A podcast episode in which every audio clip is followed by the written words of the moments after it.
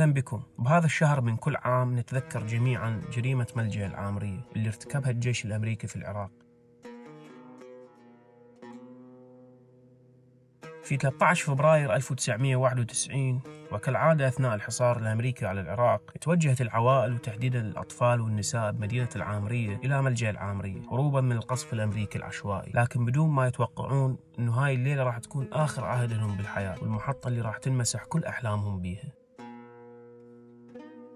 أطفال ونساء بأعمار مختلفة وبأحلام مختلفة. ما كانوا يدرون أن الملجأ اللي راحوا له من أجل الأمان راح يتحول إلى حفرة من نار بعد ساعات. وبدون أي مبرر توجهت الطائرات الأمريكية إلى ملجأ العامرية وهي تحمل أثقل القنابل. وتتحين الفرصة المناسبة لقصف هذا الملجأ المسالم والبعيد عن الحرب.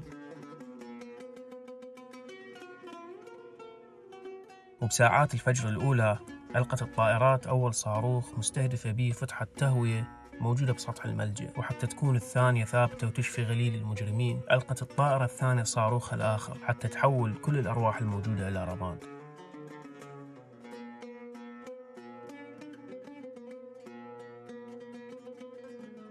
جريمة مروعة راح ضحيتها أكثر من 450 طفل وامرأة على يد دعاة السلام والحرية. أكثر من 450 شهيد تحولت أجسادهم إلى رماد. وحسب روايات ذويهم معظم الشهداء ما نوجد لهم أي أثر واللي وجدت آثارهم كان من الصعب يتعرفون عليهم جريمة بررها الأمريكان بأنها كانت نتيجة خطأ في المعلومات وكالعادة يقتل القتيل ويسير في جنازته.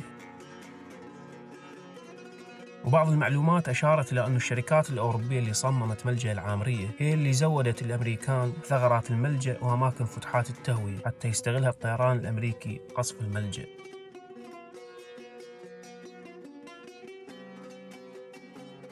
جريمة ملجأ العامرية جريمة لا تسقط بالتقادم وقناع المجرمين يسقط في كل مرة يحاولون فيها إظهار وجه السلام. التذكير بجريمة ملجأ العامرية هو محاولة مني ومن غيري حتى ما تختفي صورة المجرم من ذهن الأجيال القادمة اللي راح تنشأ وهي تشوف أفلام ومسلسلات وإعلام كامل يصور المجرم بصورة البطل المنقذ